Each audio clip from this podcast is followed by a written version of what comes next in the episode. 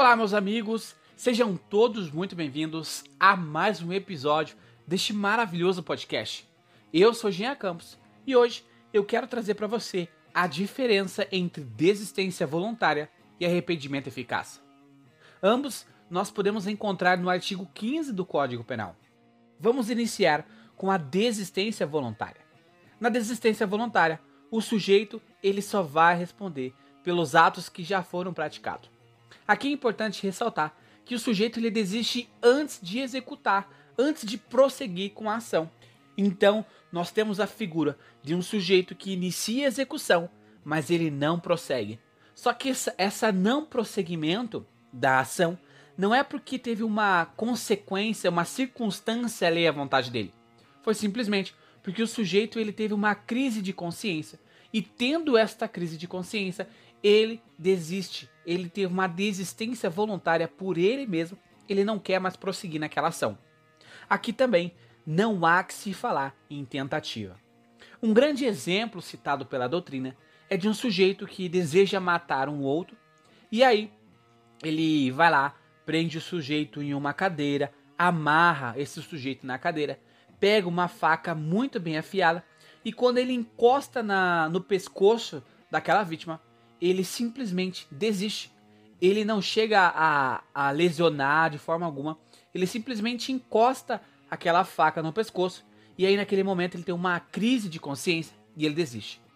E aí, prosseguindo no arrependimento eficaz, o arrependimento eficaz ele vai acontecer após após o sujeito iniciar todos aqueles atos executórios. Aqui também o sujeito ele só vai responder pelos atos que já foram praticados. Meus queridos, aqui é de suma importância ressaltar que o agente ele tenta evitar o resultado. Ele já iniciou com aquela execução. Só que depois que ele iniciou com a execução, ele percebe que ele fez um mal, ele percebe, ele tem uma crise de consciência. E aí ele tem atitudes, ele toma ações de modo a evitar a consumação daquele resultado do qual ele, ele pretendia. Uh, um grande exemplo citado pela doutrina é de um sujeito que desfere tiro é, em outro. Após ele desferir o tiro, ele se arrepende e aí ele leva essa, essa vítima até um hospital. E aí, essa ação de levar a vítima até o hospital foi um fator determinante para que a vítima não entrasse em óbito.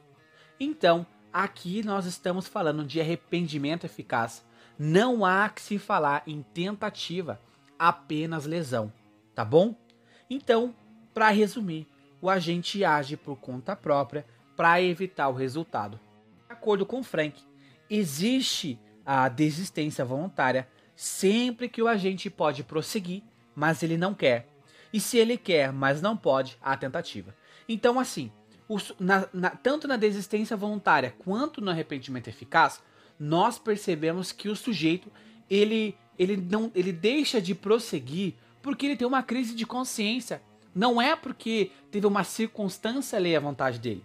Então, se nós estivermos diante de uma desistência a qual não foi por, por, por conta do sujeito, né? Teve uma circunstância ali à vontade dele, aí nós estamos falando de tentativa. Por quê? O sujeito queria matar alguém.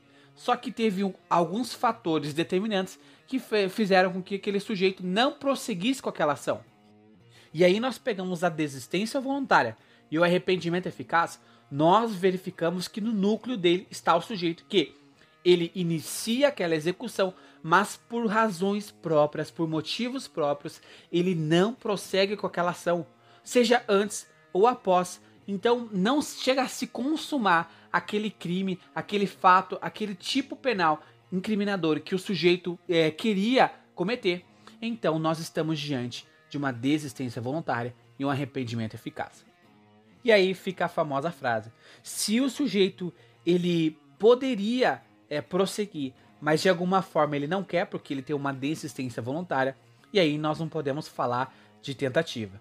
Mas se ele não, ele quer prosseguir, mas ele não consegue, então há uma tentativa.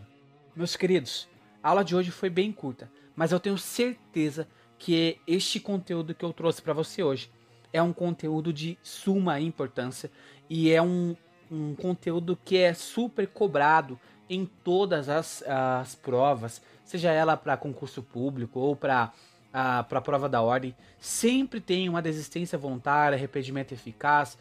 E aí eles te trazem um problema e você, às vezes você não consegue compreender. Mas é muito simples. Você acha que a, a, a, teve uma tentativa, a não foi crime tal, crime tal, mas eu tenho certeza que a partir desta aula você agora não vai mais cair nessa pegadinha. Eu agradeço a você que me acompanha. Eu peço a você que clique no botão seguir e acompanhe as nossas aulas. Toda segunda-feira eu tenho uma dica semanal e na quinta-feira uma aula. Meus queridos, um forte abraço.